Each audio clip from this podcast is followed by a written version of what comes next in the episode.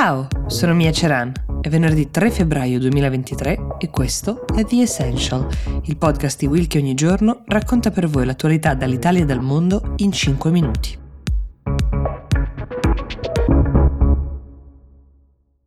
Per commemorare gli 80 anni dalla fine della battaglia di Stalingrado, che oggi si chiamerebbe Volgograd, Putin si è recato sul posto e ha colto l'occasione per creare un parallelismo storico abbastanza inquietante, cioè la battaglia di Stalingrado, per intenderci, è quella in cui, durante la seconda guerra mondiale, l'armata sovietica catturò 91.000 truppe tedesche e segnò di fatto un'inversione sul destino, sulle sorti della guerra, che a quel punto sembrava già vinta dai nazisti. Ricordiamo che in quella battaglia però morirono anche più di un milione di persone, come nessun'altra battaglia del secondo conflitto mondiale. Ecco, Vladimir Putin ha paragonato l'invasione russa dell'Ucraina alla lotta contro la Germania nazista. Paragone che può sembrarci abbastanza azzardato, ma che tocca un nervo scoperto perché, come ci eravamo detti, la Germania ha a lungo titubato sul mandare i famosi carri armati Leopard 2 in Ucraina, temendo esattamente questo accostamento, cioè che per la prima volta dalla seconda guerra mondiale i carri armati tedeschi calpestassero di nuovo territori stranieri. È incredibile, ma è così, ha detto Putin, siamo di nuovo minacciati dai carri armati tedeschi. Putin, lo sappiamo, è artefice di questa invasione iniziata ormai uh, da quasi un anno, ha spinto i paesi occidentali a fornire armi e sostegno all'Ucraina perché potesse difendere i propri territori. Poi però Putin è andato avanti con un discorso che molti stanno cercando di interpretare in queste ore. Coloro che sperano di sconfiggere la Russia oggi, dice, non capiscono che in una guerra moderna le cose andranno molto diversamente. Noi non mandiamo i nostri carri armati al confine, ma abbiamo mezzi per rispondere che non si limitano all'uso dell'artiglieria e dei blindati. Allora, il portavoce Dmitry Peskov si è rifiutato di spiegare e interpretare le parole del suo capo, di Vladimir Putin, che comunque è anche tornato a sostenere che dietro alle mosse di Kiev si celi un'ideologia nazista, una cosa che aveva già lasciato intendere all'inizio dell'invasione. Insomma, viene usato strumentalmente il passato per offrire una lettura di un futuro che è quantomeno incerto.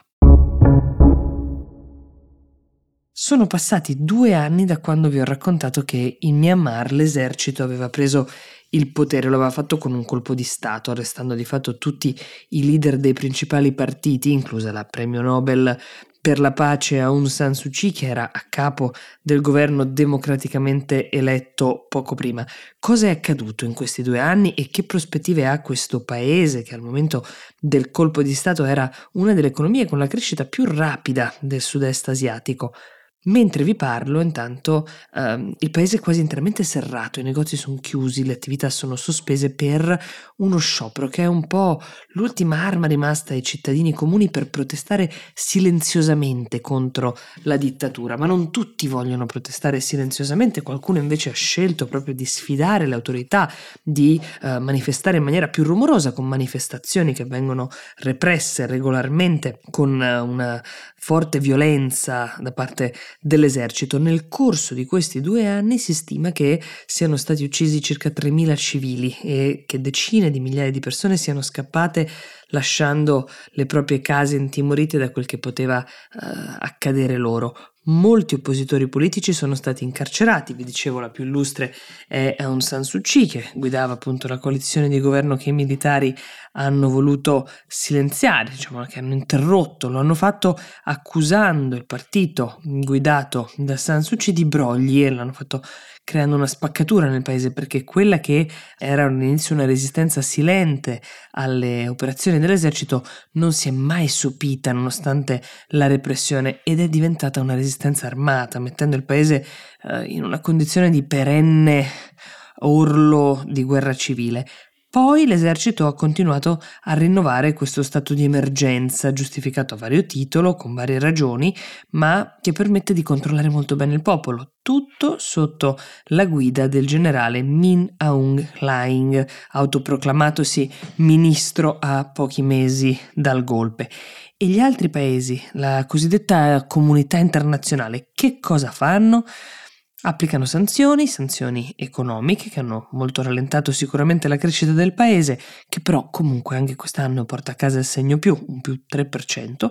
soprattutto grazie all'agricoltura e all'industria tessile, che sono i due settori forti eh, del Myanmar, ma di fatto nessuno è intervenuto contro l'esercito e il nuovo regime. Potremmo dire che è una vicenda che riscuote una partecipazione molto minore rispetto ad altri conflitti che conosciamo.